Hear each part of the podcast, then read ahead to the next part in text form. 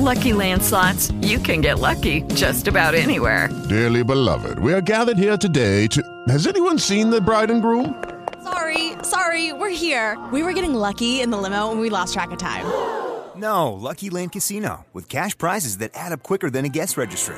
In that case, I pronounce you lucky. Play for free at LuckyLandSlots.com. Daily bonuses are waiting. No purchase necessary. Void where prohibited by law. 18 plus. Terms and conditions apply. See website for details.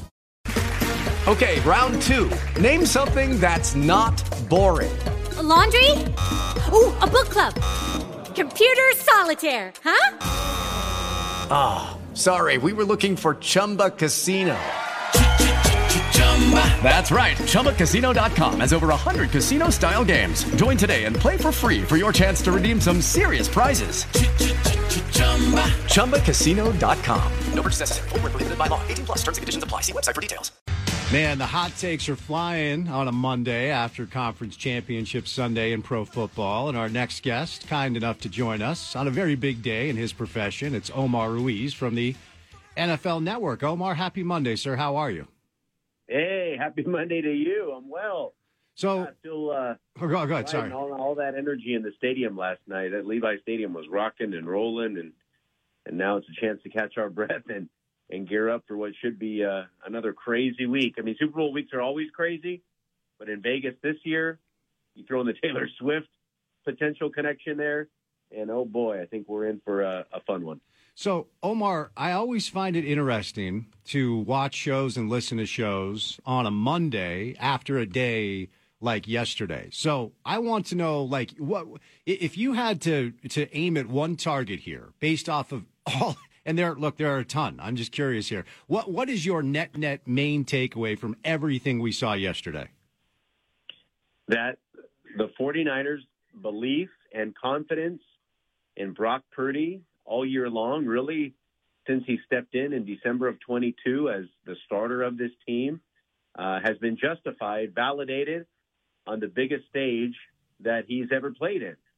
And, you know, even as he struggled against Green Bay, when he had that four interception performance against Baltimore last month, after the 49ers lost three straight games earlier this year, uh, they kept coming back. And because that's when the questions would always pop up about Brock Purdy. Oh, maybe this is when he's going to show his true colors, and and you know the, the, he's going to turn back into his carriage will turn back into a pumpkin, and and the Cinderella story is over. But the 49ers truly believe that he is a game changer type of player, not a game manager, and I think he proved that last night in that second half comeback, uh, rallying that team to win, and, and essentially throwing that team on his back the way he made play after play after play with his legs and his arms.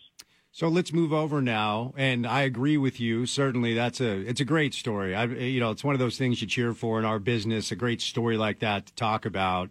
Uh, you know, the they have a nickname for where he was drafted, and now he's going to the Super Bowl. It's it's cool, uh, for sure. now on the other side, Omar, you know what I'm going to ask you. You know the Dan Campbell stuff, and uh, yeah, I, I will say I was talking to my producer about this earlier when he came out for his post game presser and said, "I just told my guys I'm not sure we're ever going to get back here," I was like, "Dude, that you don't want to say that right now."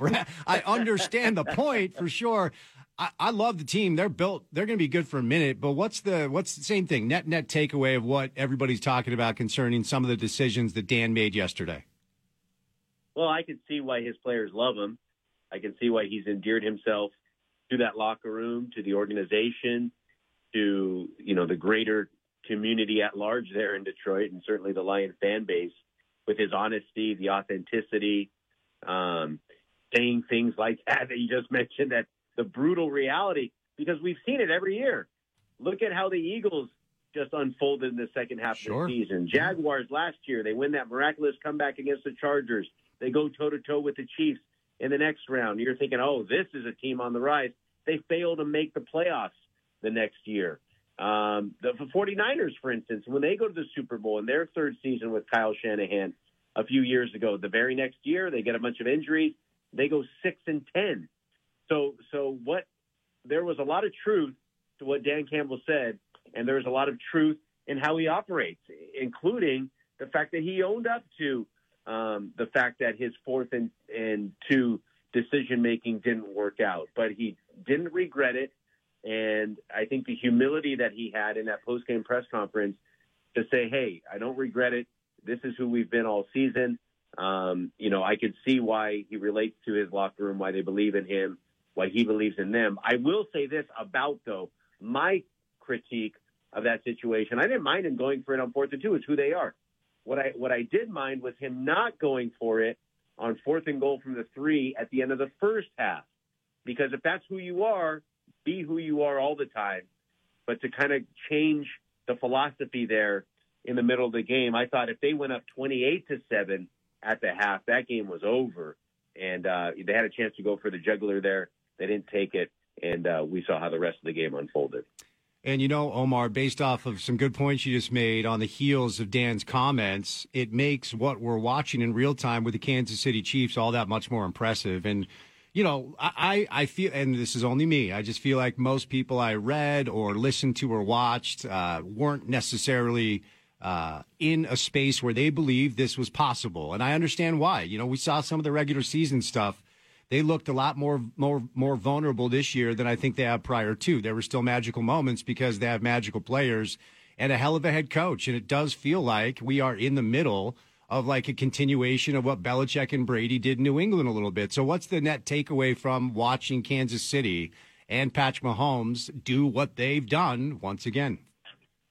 I think it validates, you know, to their end uh, that they are in the middle of a dynasty, like you mentioned, because every team uh, that's going to play, you know, for for the Chiefs in this era is not going to be, um, you know, a juggernaut, um, especially after, um, you know, they paid Patrick Mahomes and the salary cap implications that the NFL is built to uh, have that level playing field and the parity that's encouraged by the system. Um, so for, for Patrick Mahomes and Andy Reid and Travis Kelce to consistently break that mold um, speaks to their greatness. And I think I think we got to start putting, especially if Andy Reid wins one more, um, into the discussion of perhaps greatest coach of all time, which is so interesting to me because – we've had that discussion with Bill Belichick having, you know, recently moved on from from New England. But you just kind of look at what Andy's done throughout his career. I mean, he he went to a Super Bowl without Patrick Mahomes. He went to five straight NFC Championship games at one point with Philadelphia, and then of course started winning Super Bowls once he had that transcendent quarterback.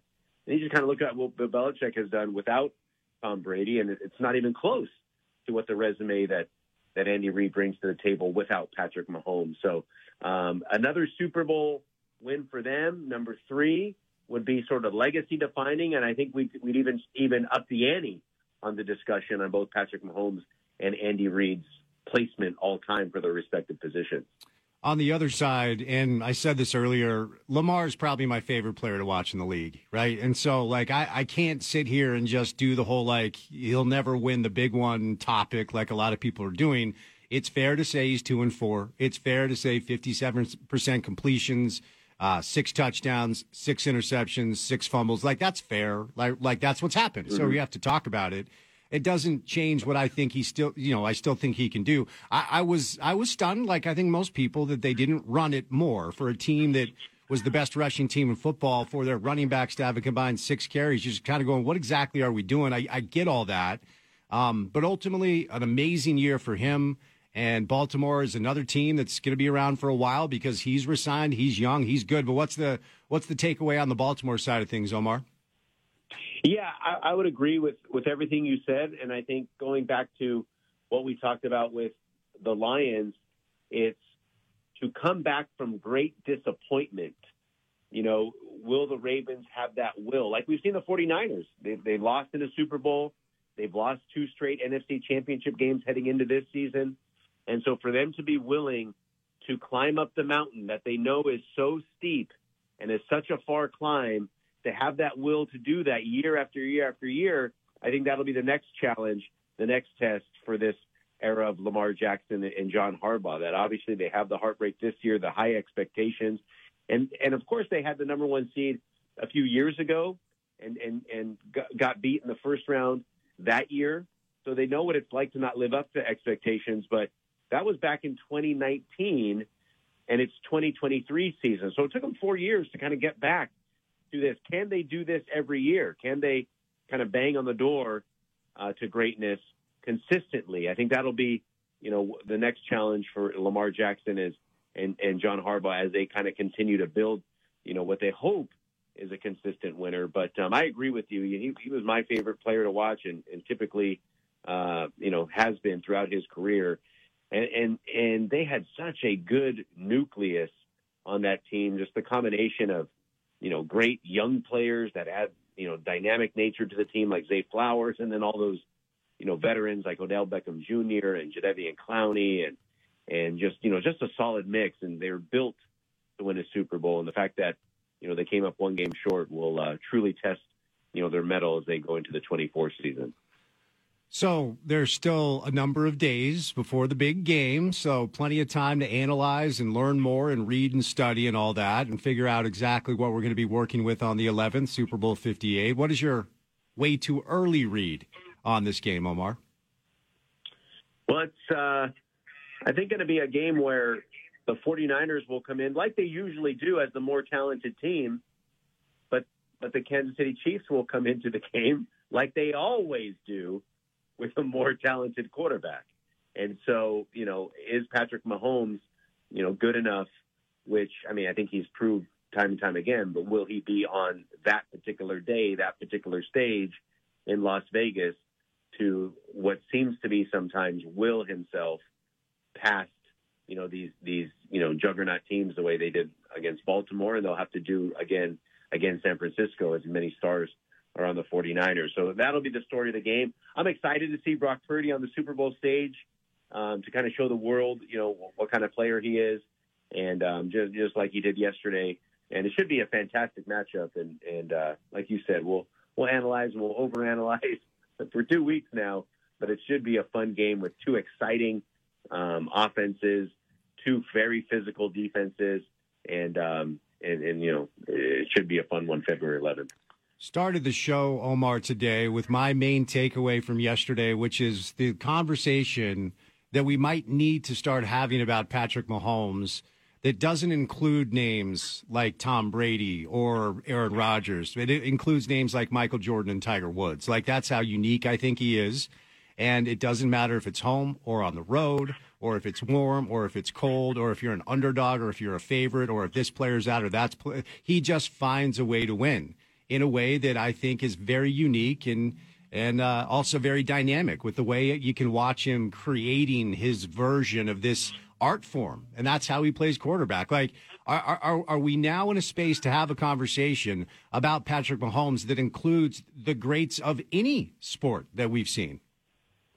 I think so because I think that that's the, that's what's always been the magic of Mahomes is how he wins, and not just that he wins, it's how he wins. The artistry that you mentioned is something that's been a part of his game since he really splashed on the scene in 2018. The no look passes and and how he captures the imagination of of America. And uh, so you're right. I think that's why we all watched Tiger Woods. It wasn't necessarily to win, but what sort of magic is he going to do? What 45 foot putt is he going to nail to win a major?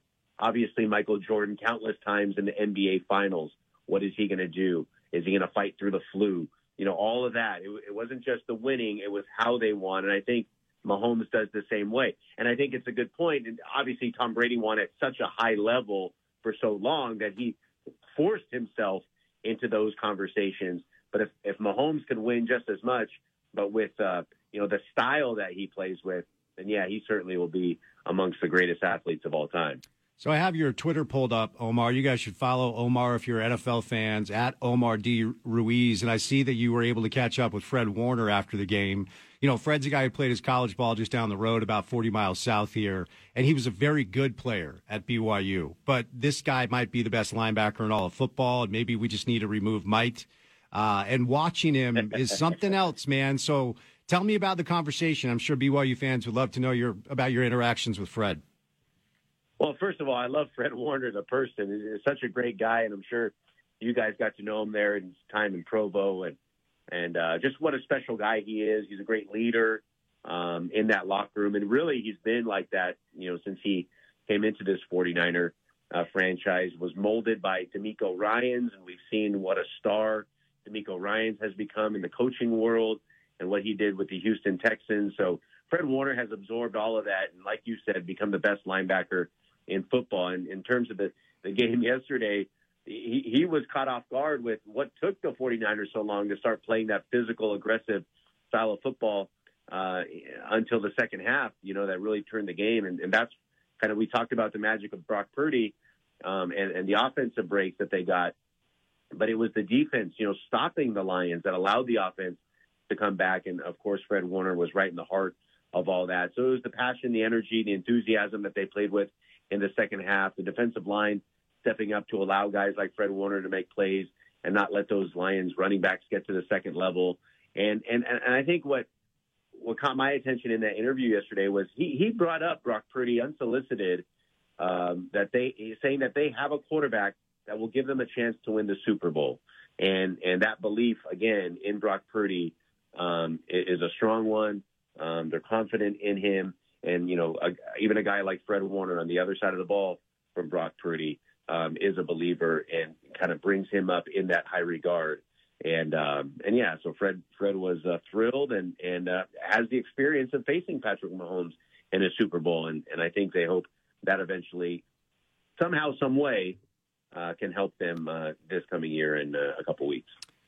Okay, Omar, at this point, you're just flexing because now I'm looking at a picture of you and Barry Sanders. And I am of a, I, I am of a certain age where I, I see a picture of Barry Sanders and I remember the baddest dude on the planet.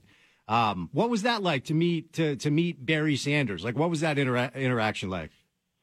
Yeah, it, it was crazy. And I, I was trying to think of all the interviews I've ever done you know, because obviously once COVID hit, we started doing all these remote interviews, people from home, and I'm trying to remember if I ever remembered meet, uh, interviewing Barry Sanders, and I couldn't. I, I would think if I if I had met Barry Sanders before, I'm pretty sure I would remember that.